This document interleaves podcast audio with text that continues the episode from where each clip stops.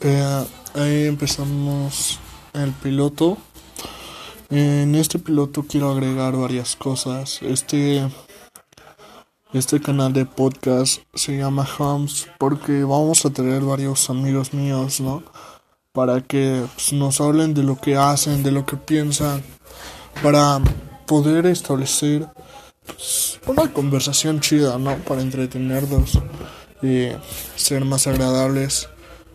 Pero primero, para empezar, quería ser yo, ¿no? Y decir lo que pienso en este momento y cómo me puedo expresar libremente. En este proyecto espero que mucha gente nos apoye, así como como gente nueva que le guste ese trip, para que pues, nos vayamos descubriendo más, ¿no? Y podamos ver lo que lo que todavía no conocemos. Por ejemplo, me gustaría también hablar de eh, qué es el feminismo, el proceso creativo de algún artista, de alguno de aquí del barrio, de lo que piensa, qué es la lealtad, todo ese trip, ¿no? También me gusta abordar un montón de cosas más, pero pues espero que con el tiempo se me dé este esto para poder transmitir lo que yo quiero, ¿no? Y esto lo hago principalmente porque lo vi haciendo otras personas y me gustó ese trip de cómo comunicar algo en este tipo de formato, ¿no? Y pues me gusta todo lo que podemos llegar a hacer y pues, se vienen cosas grandes, ¿no? Como dicen los raperos. Solo espero estar aquí enfocado 100%, no estar abandonando, abandonando nada, relajarme más, tener la idea.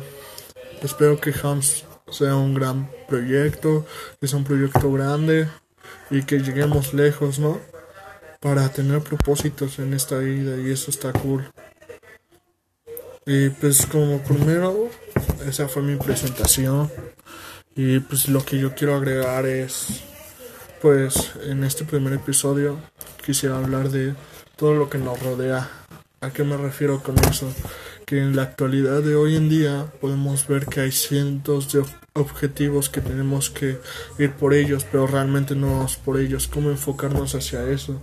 O sea, últimamente me pasa mucho que voy caminando y estoy pensando en tantas ideas que realmente no hago nada. Y eso es lo que muchas veces nos pasa, ¿no?